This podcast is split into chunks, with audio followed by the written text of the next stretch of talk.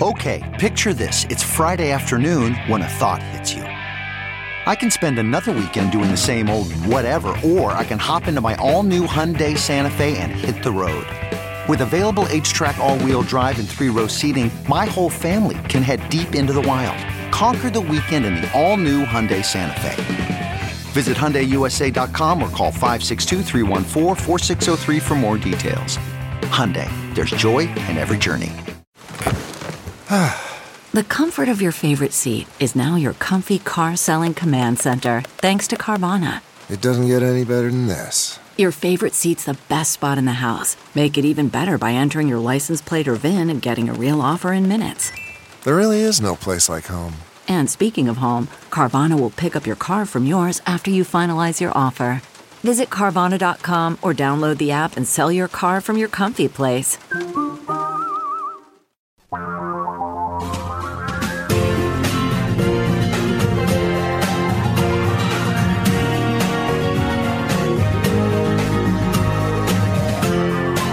This is the Thom Hartmann Program. Welcome back. Thom Hartmann here with you. On the line with us, Bakari Sellers. Bakari is an attorney with Strom Law. He's a CNN political analyst. And previously, he was a member of the South Carolina House of Representatives, 2006 to 2014. He was the Democratic nominee for lieutenant governor in South Carolina in 2014. He has a new book out. It's titled My Vanishing Country, a memoir by Bakari Sellers. It's a remarkable story. Bakari, welcome to the program. First, thank you for having me. It's an honor to uh, be here, and I, have admired you from afar for a long period of time. So, uh, thank you for being gracious enough to allow me to, to use your platform today. Well, thank you. It's very considerate. Tell us about Denmark. Denmark is where I'm from. It's three stoplights and a blinking light. It's filled with amazing people, good souls. One of the reasons that my book is entitled My Vanishing Country is you know, Denmark used to be like the rest of the rural South, a place where you had a great deal of upward economic mobility, especially for people of color. You had railroad. If I, if I can interrupt real quickly, just for people who might be horribly confused right now, we're talking about oh, yeah. the city of Denmark, South Carolina, South Carolina, not the country. Yes. Go ahead. Yes, I'm trust sorry. me, that's a that's a bar trick that I pull out sometimes when people ask me where I'm from. I say Denmark and just watch watch the stairs. Uh, but like most of the poor rural South, where you had railroad tracks that go east, west, north, and south, where you have textile mills, etc. What once had, you know, a bubbling small businesses and an economy is now vanishing before our eyes. In my vanishing country, what I wanted to do was give a voice to not just the voiceless, but the forgotten working class and you know forgotten parts of Black America in particular. When we talk about rural in this country, or when we say working class in this country, most times people uh, just consider that to be white, and I try to throw that on its head and uplift many of these voices which go ignored. Yeah. In the past few weeks, and we have seen, you know, a woman murdered for sleeping while black. We've seen a man murdered for jogging while black.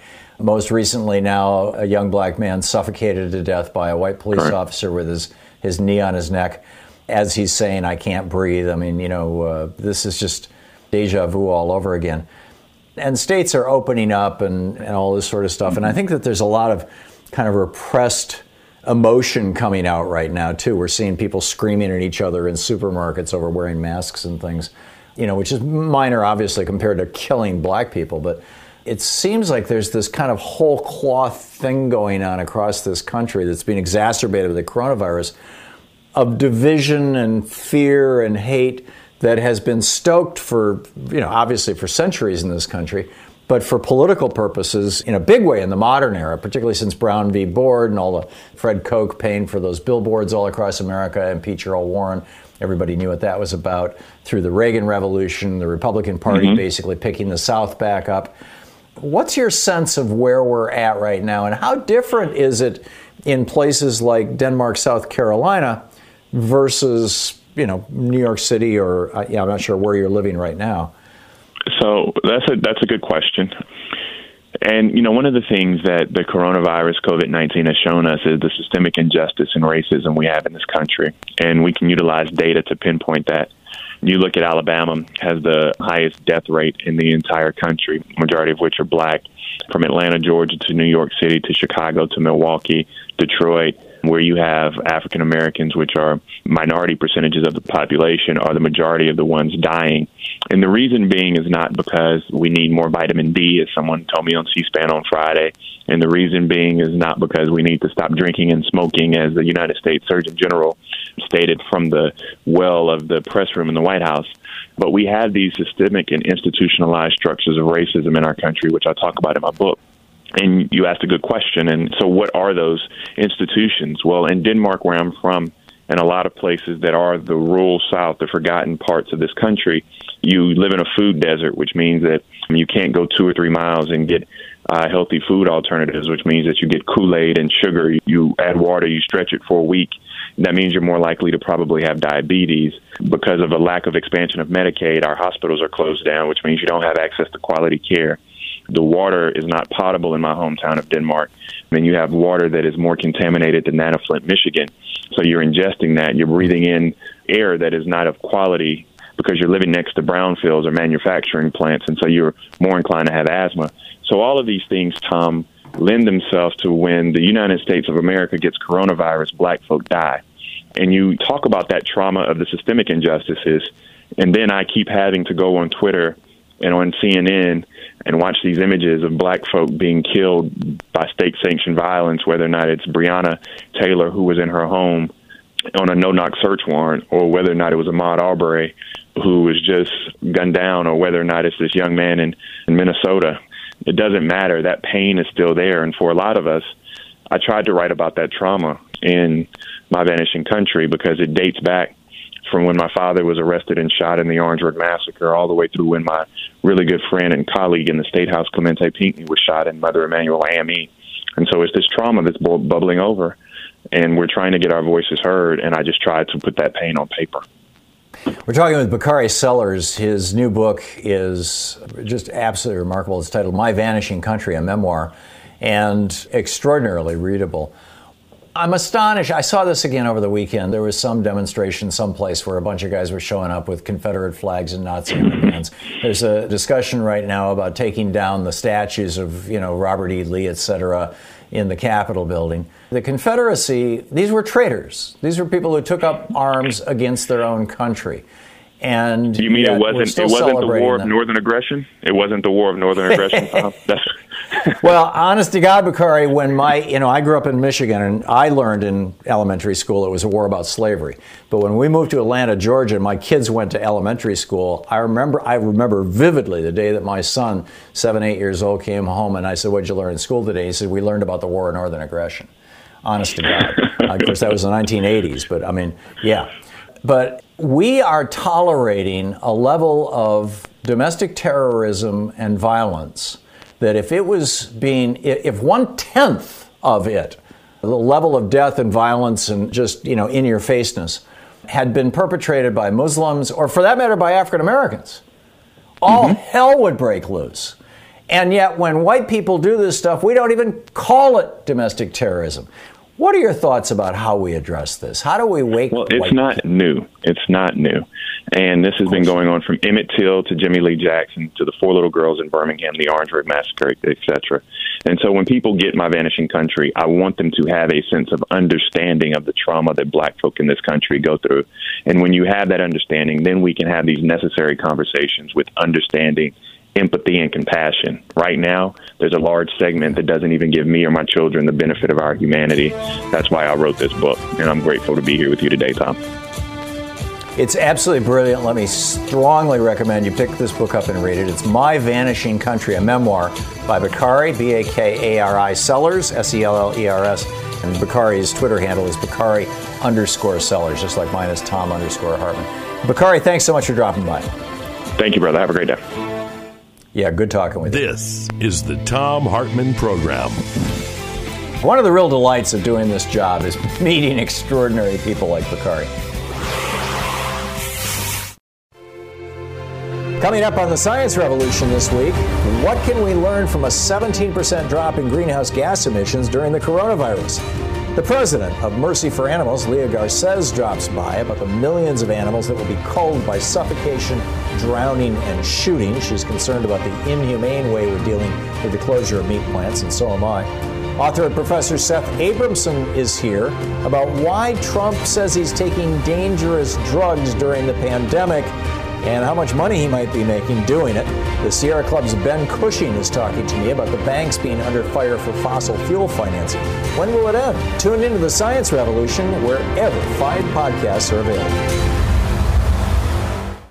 Monty in uh, Logan Martin Lake, Alabama. Hey, Monty, what's up? Hey, Thom, how you doing today? I was going to call and kind of disagree with you, and I'm not real sure that I'm right, but I think you'd go at him politically like this. I think that Donald Trump is a sociopathic serial killer, and he's going after the low hanging fruit, which is his followers. I let me modify that slightly.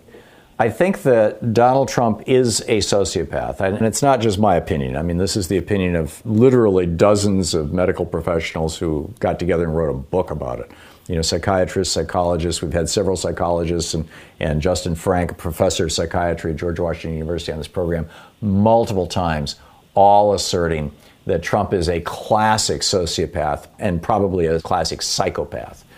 What that means is a sociopath is a person who basically doesn't experience normal human emotions. I mean, you know, they experience those emotions, but not in the context of other people, only in the context of themselves.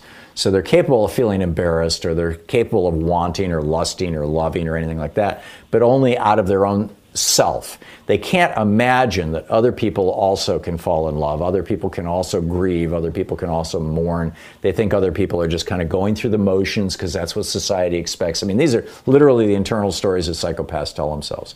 So, in that context, there's a kind of a fine line between a serial killer and somebody who can simply accept multiple millions of deaths. And that not quite a serial killer, but definitely a sociopath. I think that's what you saw with Joe Stalin. I think that's what you saw with Adolf Hitler, although Hitler delighted in killing people. He was probably a serial killer as well. I think that's what you saw with George W. Bush, and I think, think, that, think that's what you're seeing with Donald Trump. People who are willing to allow people to die to advance their political purposes, to advance their own wealth. I think you see this with a number of, uh, of CEOs, particularly in the tobacco industry and in the oil industry people who, you know, they're not sitting around delighting in the death of people, but they don't mind. It's perfectly acceptable to them. So that would be my take on it, Monty. Have I convinced you, or do you still think he's a serial killer? I think he actually delights in it. Hmm. Yeah. Well, it may be. I mean, you know, he finds glory and happiness in, in some very, very strange places. So it's possible. Monty, thanks a lot for the call. Michael in Bronx, New York. Hey, Michael, what's up?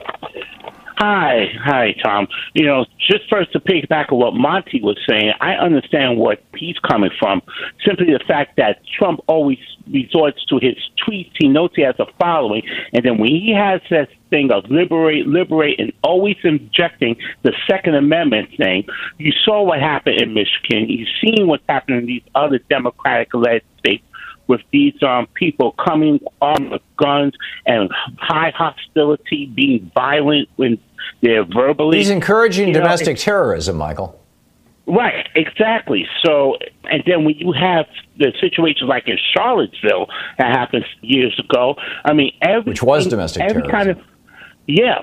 But the thing is that it's always some kind of catastrophe going on after Trump turns around and incites these people. Now, going to what I was calling about, that I find it absolutely despicable and very troubling when these people, these GOPs, are praising Trump for and saying that he's doing a great job in this pandemic and this coronavirus after a hundred thousand people are coming um, dead. But yet they're the same ones that blasted Obama and Hillary Clinton and saying four dead Americans, Benghazi, Benghazi. So you're blasting right. the Democrats for something you caused for the four dead Americans, but you're praising Trump for his job and his um, criminal negligence is leading to a hundred grand. Makes no sense. Yeah, it's it's it, absolutely well said, Michael. Thanks. Our book today is Just Another N Word My Life in the Black Panther Party by Field Marshal Don Cox. His life in the, um, in the Black Panther Party. This is from chapter 5, page 47. Uh, the chapter is titled Use What You Got to Get What You Need. Before we entered into a direct relationship with the Panthers, our group had wanted to prove our worthiness by our actions. Since that was no longer in question, contact was made and a rendezvous fixed to meet at Huey's pad on Telegraph Avenue in Oakland.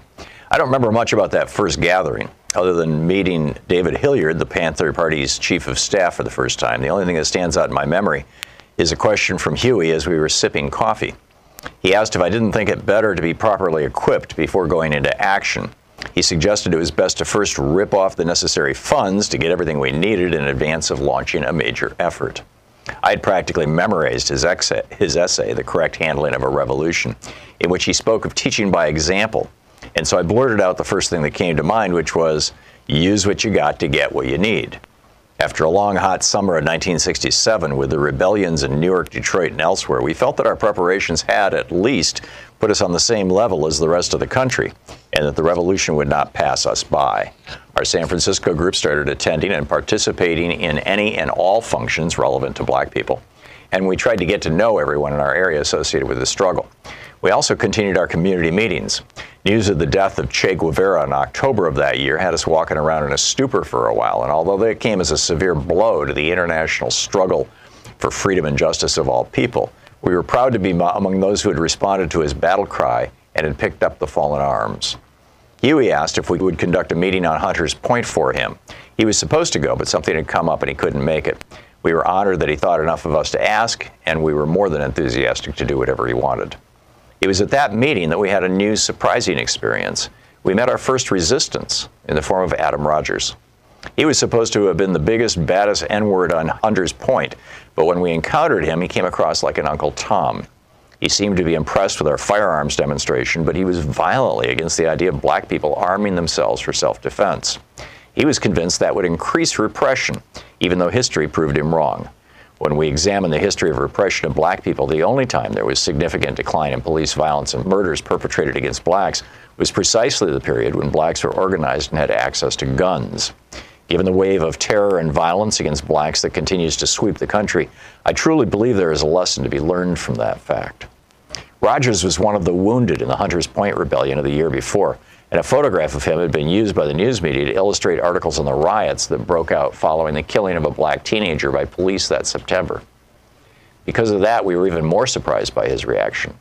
It was not until later that we discovered that the administration of San Francisco Mayor Joseph Alioto had sent in money after the rebellion and had bought off the so called bad N words. The same technique was used from coast to coast.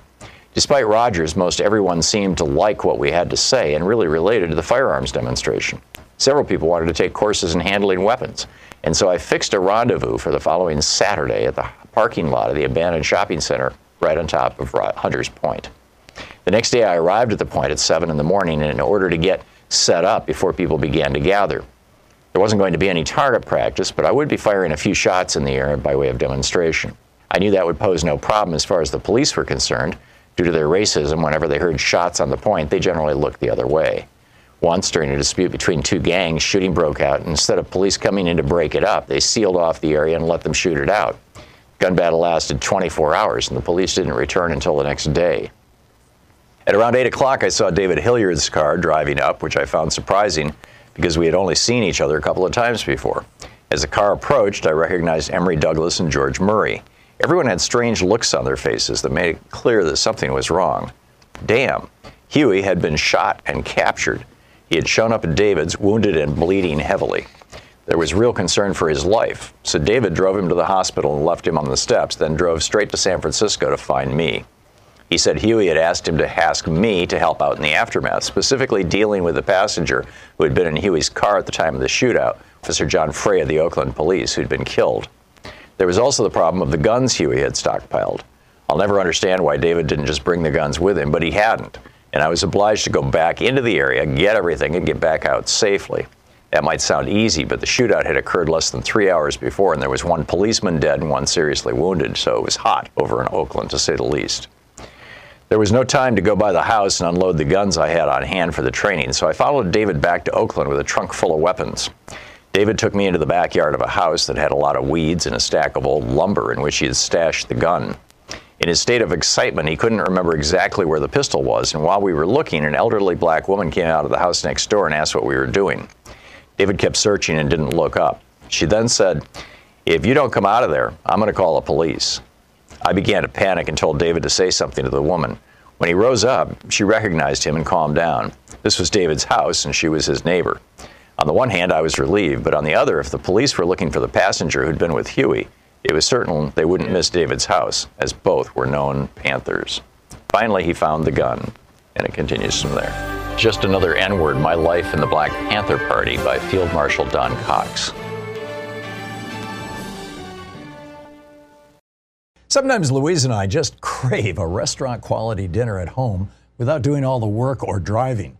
Well, Cook Unity is the first chef to you service delivering locally sourced meals from award winning chefs right to your door every week. And it appears to be less expensive than other delivery options. Go to cookunity.com slash Hartmann with two N's or enter the code Hartmann with two N's before checking out for 50% off your first week. We just received our first meals from Cook Unity, and what a huge difference it is to get the best chefs in the country to bring creative, delicious meals to us and you every week. Every meal is handcrafted by chefs and made in local micro kitchens, not large production facilities. We just had the Chipotle maple glazed salmon with green beans and mango pico de gallo. It had everything we love in a meal. They have all sorts of options like vegan, paleo, pescatarian, gluten free, and more. Menus are posted two weeks in advance, so you have plenty of time to choose. Experience chef quality meals every week delivered right to your door. Go to cookunity.com slash Hartmann with two N's or enter the code Hartmann with two N's before checking out for 50% off your first week. That's 50% off your first week by using the code Hartmann or going to cookunity.com slash Hartmann. Worried about letting someone else pick out the perfect avocado for your perfect impress them on the third date guacamole? Well, good thing Instacart shoppers are as picky as you are. They find ripe avocados like it's their guac on the line. They are milk expiration date detectives. They bag eggs like the 12 precious pieces of cargo they are. So let Instacart shoppers overthink your groceries so that you can overthink what you'll wear on that third date. Download the Instacart app today to get free delivery on your first three orders while supplies last. Minimum $10 per order. Additional terms apply. Okay, picture this. It's Friday afternoon when a thought hits you. I can spend another weekend doing the same old whatever, or I can hop into my all new Hyundai Santa Fe and hit the road. With available HTRAC, all wheel drive, and three row seating, my whole family can head deep into the wild. Conquer the weekend in the all new Hyundai Santa Fe. Visit HyundaiUSA.com or call 562 for more details. Hyundai, there's joy in every journey. What makes a life a good one? Is it the adventure you have? Or the friends you find along the way? Maybe it's pursuing your passion while striving to protect, defend, and save what you believe in every single day. So, what makes a life a good one? In the Coast Guard, we think it's all of the above and more. But you'll have to find out for yourself. Visit gocoastguard.com to learn more. CarMax is putting peace of mind back in car shopping by putting you in the driver's seat to find a ride that's right for you. Because at CarMax, we believe you shouldn't just settle for a car, you should love your car. That's why every car we sell is CarMax certified quality so you can be sure with upfront pricing that's the same for every customer. So don't settle. Find love at first drive and start shopping now at CarMax.com. CarMax, the way car buying should be.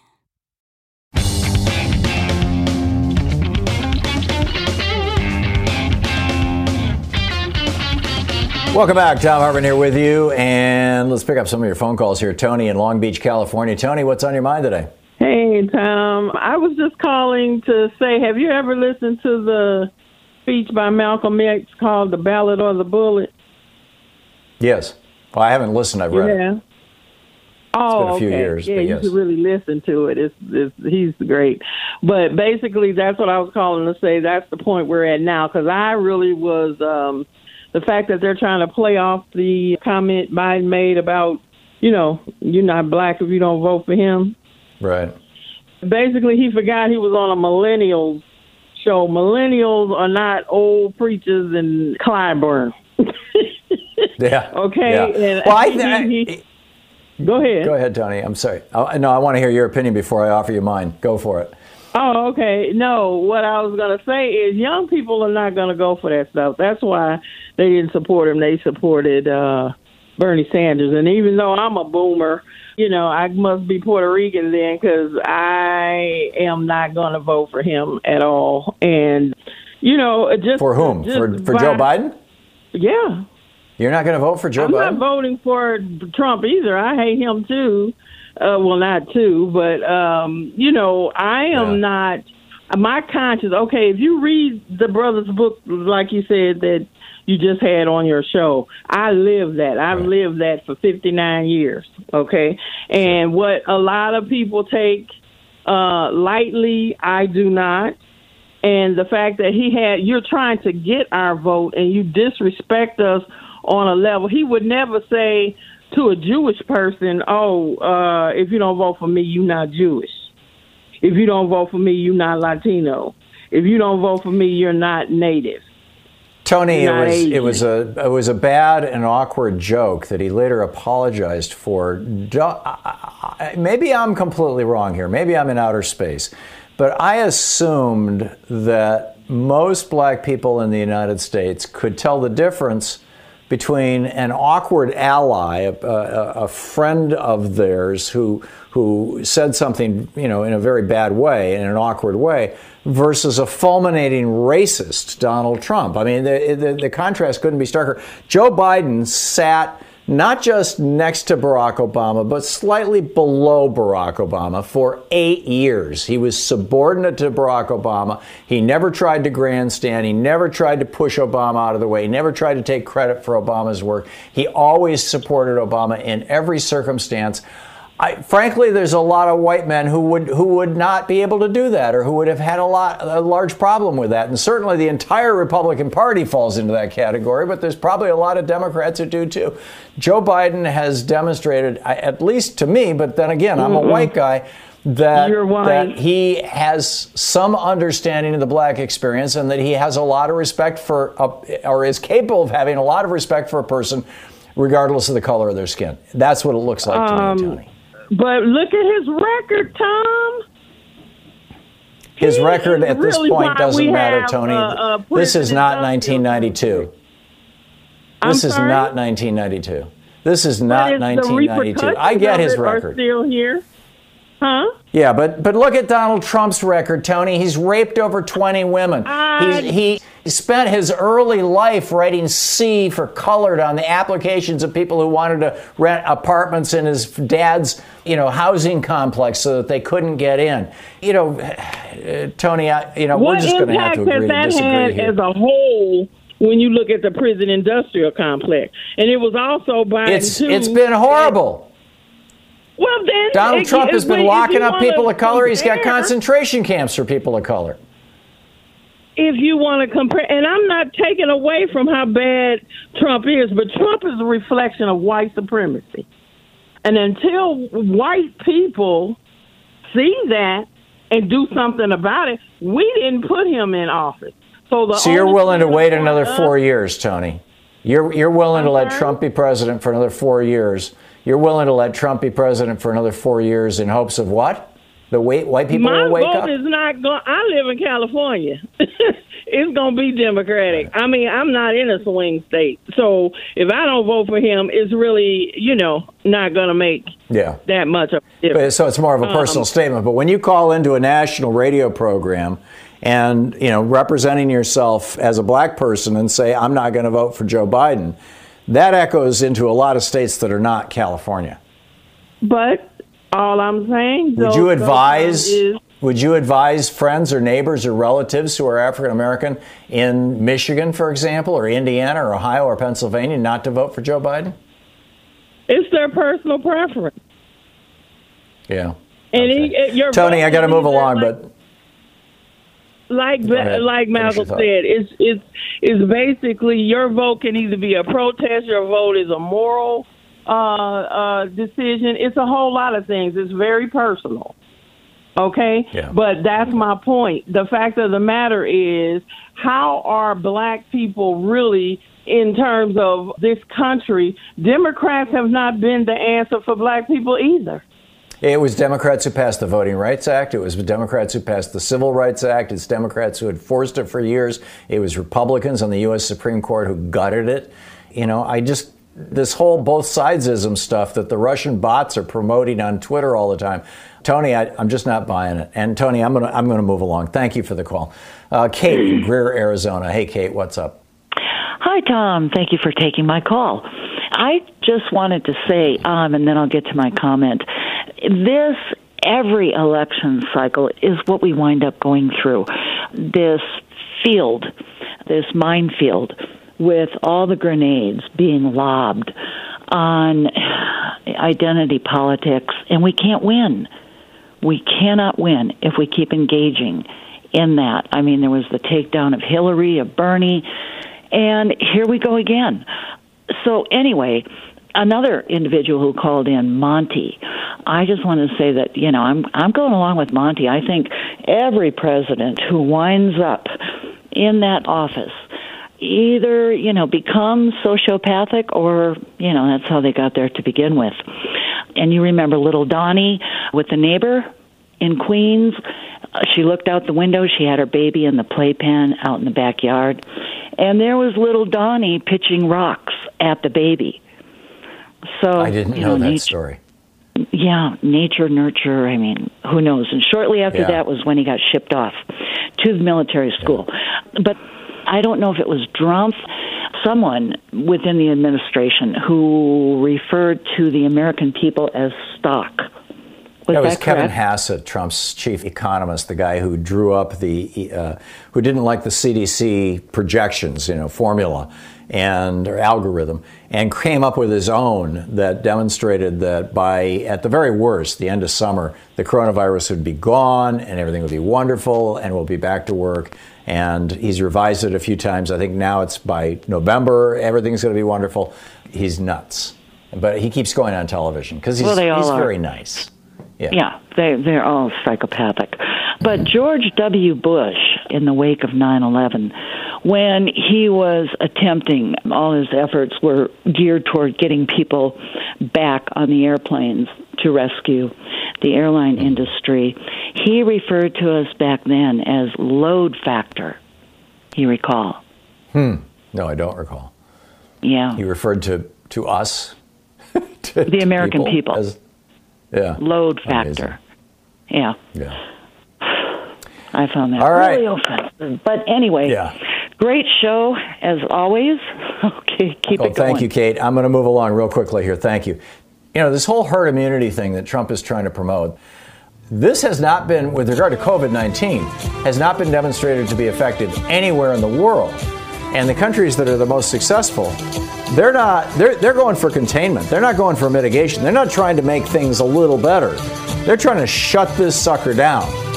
And you've got countries like Hong Kong and Australia and New Zealand and Taiwan, Taiwan and South Korea, where you've had fewer than 100, or in the case of South Korea, fewer than 300 deaths total in all this You're time. listening to Thom Hartmann. Visit thomhartmann.com for audio and video archives. And here, where Trump seems to be going for herd immunity, we're over 100,000. And frankly, I think we're heading for a million. We'll be back.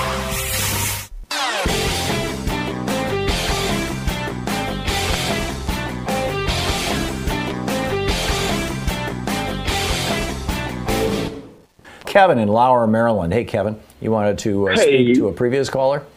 Yes, Thom, point? and I'm gonna yes, I'm gonna try to stay calm. I'm an African American, and I want everybody to know, and I don't care if Joe Biden said what he said. I'm gonna still vote for him. I don't care if he pick a black woman to be his running mate. I don't care. We need to support Joe Biden. This president, this clown, has attacked the Justice Department, has ta- attacked the State Department, DNI, all the Inspector Generals. Do people understand what is at stake? And for her to sit up here and say that she ain't going to vote for for Biden or Trump because she don't like him, that ain't the point, woman. The thing is, is our democracy is at stake, and I, like I said, I don't care what Joe Biden said. I still support him. And if he get a, if he if he choose Amy Klobuchar or he choose Warren, great, great for us. You know what I mean? We win-win. People got to get out this bubble thinking, oh, oh, oh, they're going to do something for that. We need to do what we're going to do for ourselves. You know, we need to stop asking people or expecting people to do something for us. Damn with that. And I'm so upset because so much is at stake. The Supreme Court, Justice Ginsburg, she's holding on. She's holding on because she knows Mitch McConnell will replace her in a minute. So people need to get off this high horse they're on and understand that we all, that white American, black American, Latino, we all need to come together and get this clown out of the office. This man want to quit pro quo for anything he do. If they open the churches, he gonna take funding away. Come on, people, this is too serious. Y'all need to stop it. I'm just upset, Thom, because yeah. it's ridiculous, man. We are at the break. If this man get in office again with this attorney general that we got that does Oh my goodness! Just look at how many people they let out because of the coronavirus. Everybody that was with the Russia thing, they're trying to stop the Russia. The people, everything that went against Russia, they're they're, yeah. they're trying to overturn. I'm sorry, Thom. I apologize. But this no, I, I totally get it, Kevin, and I and I feel your outrage, and and I share your concerns, and you know, and whether uh, Tony, I believe her name was, is you know a well-intentioned person who's, in our opinion, mistaken or whether she was a Republican operative calling into a talk show. I don't know. Yeah. But that, yeah. you know, when she started going into both sidesism, that yeah. is the Republican sales pitch right now. And it's also exactly. the Russian sales pitch. And, exactly. and uh, you know, we can't be suckers. We can't let, we you know, can't. let that ha- you know, we can't buy into that 2016. crap. We can't. It happened in 2016. Lesser two evils. Y'all see what the evil is now, right? You see what the evil is. You went out there, the lesser two evils. Well, you got evil. Thank you, Thom. Appreciate you. Yeah, thank you, Kevin. Well said. boy, what a day, huh? And uh, you know what a just what a time, generally speaking. Thom Hartmann here. Did you know that the Second Amendment was written to protect the slave patrols in South Carolina and Georgia back in the day? It's in my new book, The Hidden History of Guns and the Second Amendment. Check it out. Thanks so much.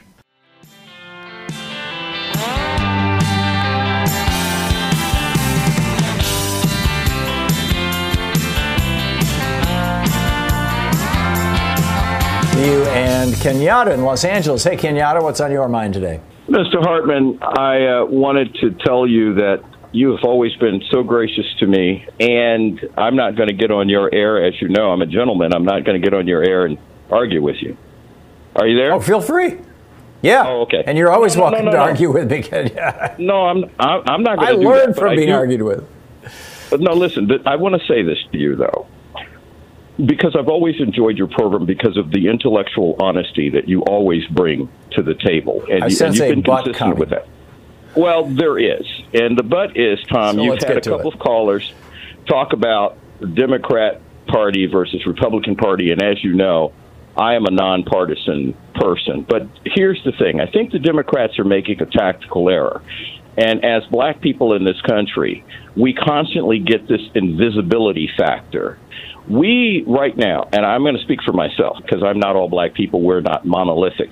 But, you know, you just had a, a situation in New York where this guy was bird watching, a black man bird watching and uh, there was a white woman with a dog, and the dog was off of a leash, and the city ordinance required a leash, and he asked her very nicely, very intelligently, very well spoken, very calmly to put the dog on the leash, and she said to him, "I'm going to call the police and tell them that an African American man is threatening my life." Right. These things, these th- these things, um, and then we have Ahmaud Arbery and Breonna Taylor and so forth and so on. What I'm trying right. to say is that you've got to understand, as black people in America, we're not seeing anything different from either of these parties on the ground. We're not. You can talk about voting rights all you want, and what happens to our votes? They get nullified, they get thrown in the trash, they get all kinds of stuff. The bottom line is we don't care about that when we are getting killed in the streets, when white men get in pickup trucks and hunt us down. And that happens no matter what or who is in office, whether they're Democrats or Republicans. And I don't see either party.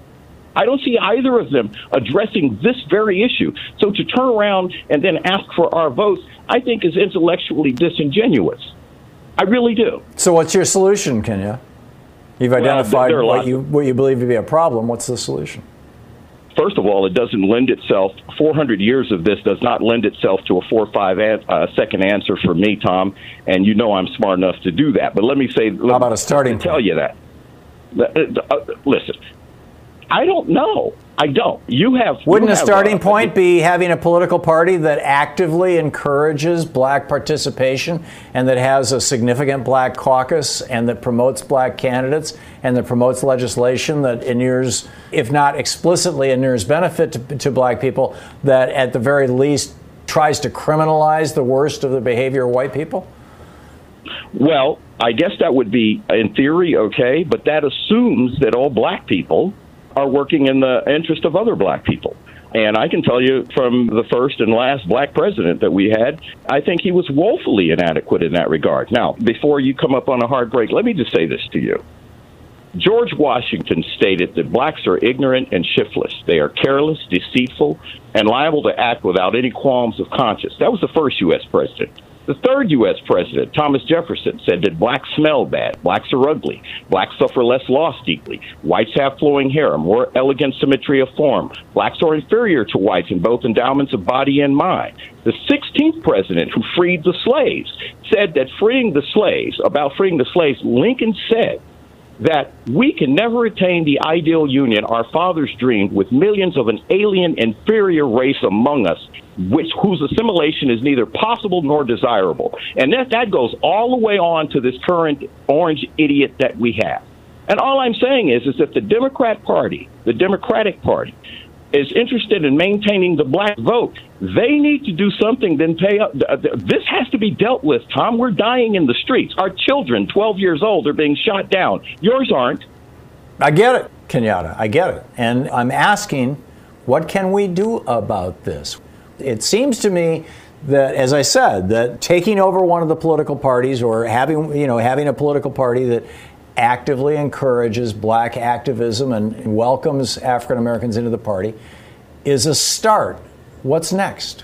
What would you do? How do you solve this problem? It's easy to identify It is. problems. It's easy to complain about what people said 200 years ago. Of course it is. It's a little harder to I'm say, oh. well, gee, maybe we should have a serious conversation, for example, about reparations, or maybe maybe we should figure out a way to expose the racism of both parties, but particularly the Thom. Republican Party right now. They're Thom, embracing Thom, racists. Uh, no, no, I'm not problems oriented. Uh, the, yeah, the problems are easily identifiable, and I am solutions oriented, and I do have solutions. I'm telling you that those solutions do not lend themselves. So let me give you a quick, quick response to what you're saying, because I know you're coming up on a break.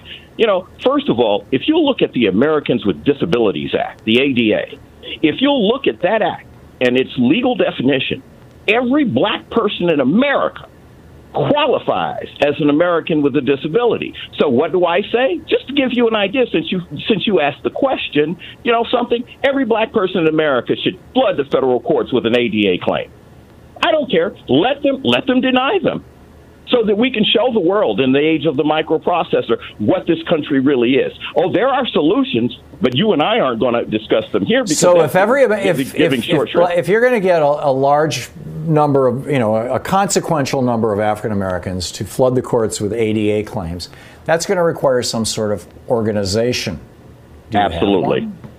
Or should you get the Democratic no. Party behind Oh no, no, no. Listen, unification is our biggest problem, and I don't need to tell you. I don't need to tell you that the Democrat. There was a, and I forget the name of the massacre. There were so many, but there was a massacre in Louisiana when uh, black people start, first started entering, entering the Democratic Party, where 300 black people were killed. So, you know, all I'm saying to you, Thom, I'm not that? arguing with you. Uh, God, it. I don't know if it was the Coushatta massacre. I'll, uh, you know what? I'll, Are you you're I'll- talking pre 65, pre 1965? Yes, I am. Yes, I am. Because prior to That's what I'm trying to 1965, the Democratic Party was the party of racism in the United States. Yes, it was. And Thom, all I'm telling you and saying to you as an intelligent man that I consider, and you know what? You're one of the greatest people I know. All I'm saying to, to you, Thom, is this: is that as a black person, which automatically excludes you, okay? Right. We don't see any change. You had Bakari talking about from Emmett Till. My mother and father, if my dad was alive, he would be in his 80s now. Grew up with Emmett Till. I grew up with Eula Love and Ron Settles and Rodney King. My daughter grew up with Trayvon Martin and on and on and on. How many conversations have you and I had about this? And it doesn't matter if it's Donald Trump or Bill Clinton or Barack damn Obama. We keep having this. This is where we live, Thom. Yeah, I get it. I get it. And I also think, Kenyatta, that an awful lot of this, and I realize this is a Republican mantra, is not necessarily going to be solved by law. It's going to be solved by changing people's perspectives. And that's a, a much bigger challenge. Indeed. How do you reach out, or how do you and I reach out to, you know, some guy in the South who actually literally believes that black people are genetically inferior to white people? How do we do that? Frankly, Thom, you really want an honest answer? I don't think you can. Yeah. I don't think a four. I don't think a 400 year deficit. I don't think you can overcome that. I don't. Yeah. Well, I think it's being overcome, and frankly, I think that education had a large piece of that. Louise, my wife, you know, took a Black Studies class in eighth grade, and it changed her life. It completely recalibrated her understanding of these things. I think it's possible, but I, I think it's going to take a hell of a lot of work. Kenyatta, thank you. You're I always appreciate to our thoughtful Hartmann. conversation. Visit thomhartmann.com for audio and video archives. By the way, Kenyatta writes uh, some really great op eds over at opednews.com. Check it out. We'll be back.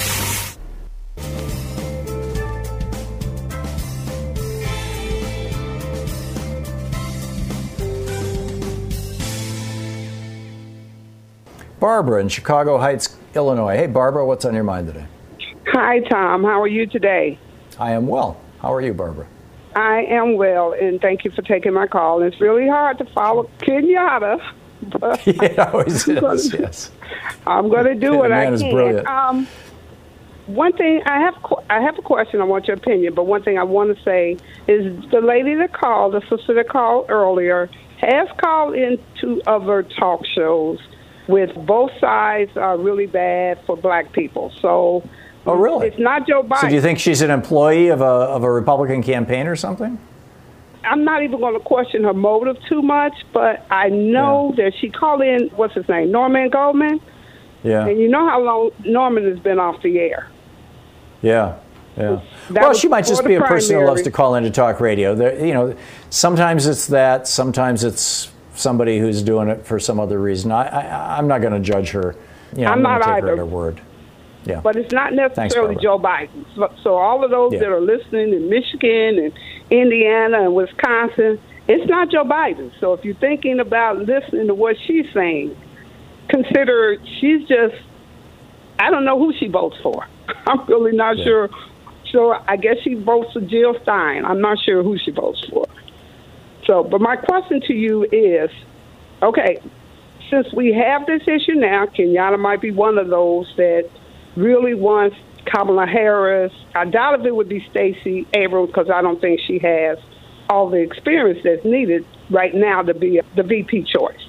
But if he chooses someone like Kamala Harris, who would have that experience, do you think that's going to depress? Because we're worried about depressing the black vote right now. But do you think that would depress the progressive vote or the independent vote if Kamala Harris becomes his VP choice? I think that it might very, very marginally, but I don't think that it would to the extent that it would be a, a problem. I think, frankly, what made eh, Kamala, putting Kamala Harris on the ticket. Okay, first of all, the upside of it is, you know, you've got a black woman on the ticket. And so, you know, that's another revolutionary thing, and it's a great thing, and a lot of people are going to get very excited about that. On the other hand, the two groups who are going to say, wait a minute, I'm not excited about that, where you're going to see that loss, are the white racists. And frankly, more and more they're being filtered out of the Democratic Party. They just can't survive in the Democratic Party's milieu. And they're not comfortable there, so they're going to the Republican Party. So I don't think it's going to have that much impact there. Although in that undecided, you know, the, the swing voters, it will have some impact there. But frankly, I think her time as a prosecutor and an attorney general during which she was kind of tough on crime on occasion, and then she gave Steve Mnuchin a pass, you know, the rich white guy banker. Mm-hmm. That's the stuff that was used against her in the primary, and that's the stuff that would be used against her in the general, in my opinion. Did I answer your question? I- But, but I think she would do just fine.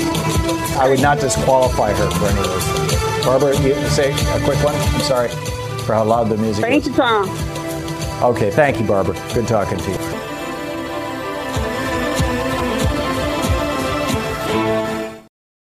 Quick math. The less your business spends on operations, on multiple systems, on delivering your product or service, the more margin you have and the more money you keep. With higher expenses on materials, employees, distribution, and borrowing, everything costs more. NetSuite is the number one cloud financial system, bringing accounting, financial management, inventory, HR, all into one platform and one source of truth. With NetSuite, you reduce IT costs because NetSuite lives in the cloud with no hardware required. It's accessible from anywhere. You cut the cost of maintaining multiple systems because you've got one unified business management suite. You improve efficiency by bringing all your major business processes into one platform, slashing manual tasks and errors. Over 37,000 companies have already made the move. So do the math. See how you'll profit with NetSuite. By popular demand, NetSuite has extended its one-of-a-kind flexible financing program for a few more weeks. Head to netsuite.com slash Hartmann with two N's. netsuite.com slash Hartmann. That's netsuite.com slash Hartmann. That's not just the sound of that first sip of Morning Joe. It's the sound of someone shopping for a car on Carvana from the comfort of home. That's a good blend. It's time to take it easy, like answering some easy questions to get pre qualified for a car in minutes. Talk about starting the morning right. Just like customizing your terms so your car fits your budget. Mm-mm-mm. Visit Carvana.com or download the app to experience car shopping the way it should be convenient, comfortable. Ah. Okay, picture this. It's Friday afternoon when a thought hits you. I can spend another weekend doing the same old whatever, or I can hop into my all new Hyundai Santa Fe and hit the road. With available HTRAC, all wheel drive, and three row seating, my whole family can head deep into the wild. Conquer the weekend in the all new Hyundai Santa Fe. Visit HyundaiUSA.com or call 562-314-4603 for more details. Hyundai, there's joy in every journey. Welcome to Fail Better, David Duchovny's new podcast with Lemonada Media. On Fail Better, David, who has experienced both low and high profile failures throughout his life, explores the vast world of failure, how it holds us back, propels us forward, and ultimately shapes our lives. Each week, he'll chat with guests like Ben Stiller, Bette Midler, and more about how our perceived failures have actually been our biggest catalysts for growth, revelation, and even healing. Through these conversations, he hopes listeners can learn how to embrace the opportunity of failure and fail better together. Fail Better is out now wherever you get your podcasts. That's not just the sound of that first sip of Morning Joe. It's the sound of someone shopping for a car on Carvana from the comfort of home. That's a good blend. It's time to take it easy, like answering some easy questions to get pre qualified for a car in minutes. Talk about starting the morning right. Just like customizing your terms so your car fits your budget. Mm-mm-mm. Visit Carvana.com or download the app to experience car shopping the way it should be convenient, comfortable. Ah. This is the Thom Hartmann Program. Our book today in the Thom Hartmann Book Club is Stand Up, Struggle Forward by Sanyika Shakur. This is a book that was written back in the late 90s, but it's still very, very timely. This is from the second chapter titled Class Antagonisms Inside the Fundamental Contradiction of National Oppression. Having just passed the 19th and quickly approaching the 20th anniversary of the LA Rebellion, we should be reminded here of what Rodney King whimpered as he stood in front of a bank of microphones surrounded by class enemies and neo-colonial politicians. We should remember how he'd been dressed in that non-threatening cardigan sweater, white shirt, and black tie. How his hair had been tortured into submission by a Jheri curl. We should reflect as well upon how timid and spooked he looked, and on how concerned and stern those who flanked him were as well. That was a Kodak moment. It was staged to foster an image of contrition and resignation, submission, a victim. Rodney King had been led to believe, through a bourgeois sense of reasoning, that the rebellion was really about him, that the reason new Africans and Mexicanos took to the streets of South Central was the result of his filmed beating. That, of course, is typical of mechanical bourgeois thinking. What it's not typical of, however, is someone from the hood. And this cuts both ways. No one in the hoods and barrios ever thought it was about Rodney King. We'd all seen the film over and over like everyone else, but that was par for the course. We'd always seen that long before anybody caught it on tape. Actually, we'd experienced much more than that. Why, it's safe to say that the Hoods had gone to war with each other in vicious waves of internal, intra class combat for much less than that. Though, because of a general colonial mentality which prevents the challenging of bottom up oppression, the same Hood forces will not, in any systemic way, wage war on the pigs or for freedom, land, and socialism. Rodney King alone and of his own accord would not have thought to hold a press conference to ask the asinine question in the form of a whimpering request can't we just all get along? The fact of the matter is, we are getting along. New Africans and Mexicanos are getting along just fine. What we couldn't understand was why he was admonishing us for getting at the exploiters of our communities.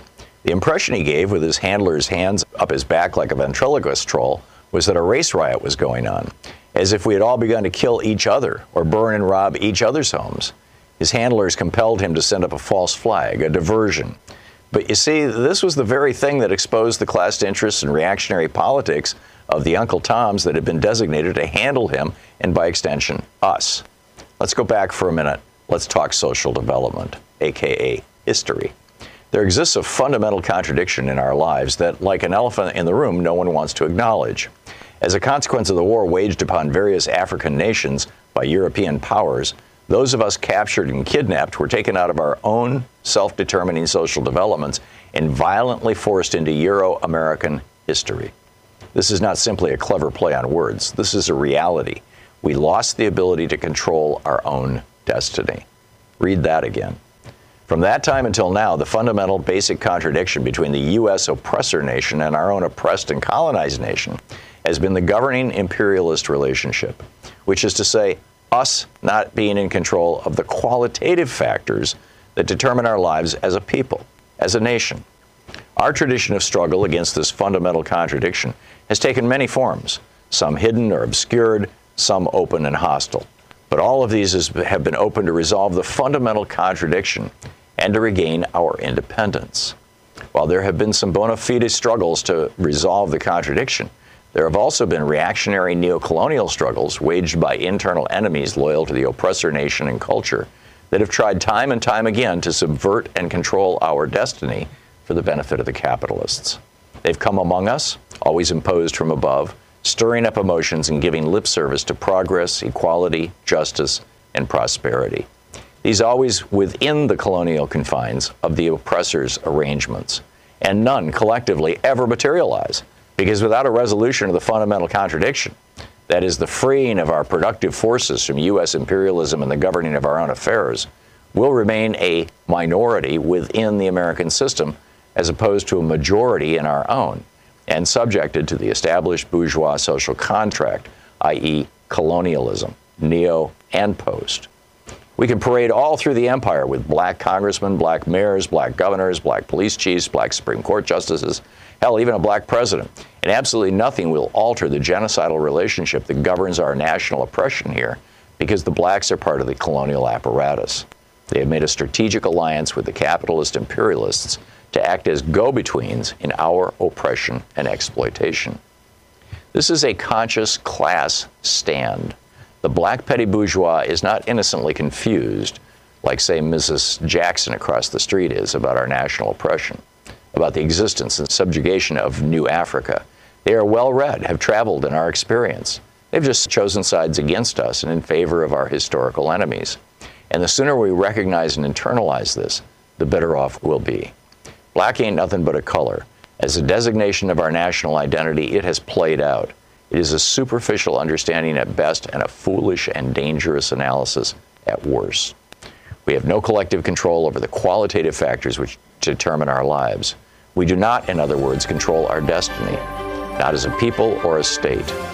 The book is Stand Up, Struggle Forward by Sanyika Shakur.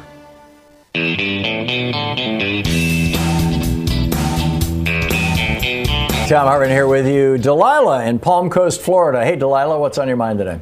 Hi, Thom. With response to Kenyatta, who, of course, um, has the thoughts of many people, not just black, but good people with good hearts, keep in mind that you want to register to vote. You want to spread the word to vote. Make sure you can mail in your ballot to vote. Contact your representatives electronically or by phone. Keep on it.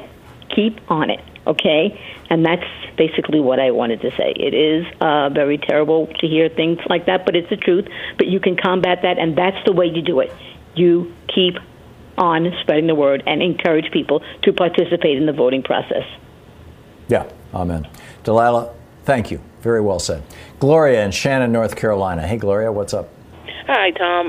The lady a few minutes ago talking about Tony from Long Beach, she does. She calls several shows, and I know Stephanie Miller has stopped taking her calls. And um, Mm. Okay. that she talks bad about every Democratic candidate. She even talked bad about Obama. But I just want to add my two cents worth in about Joe Biden. I've always loved Joe. I fell in love with him when I was in middle school when he first ran. I, and the first time he ran for president.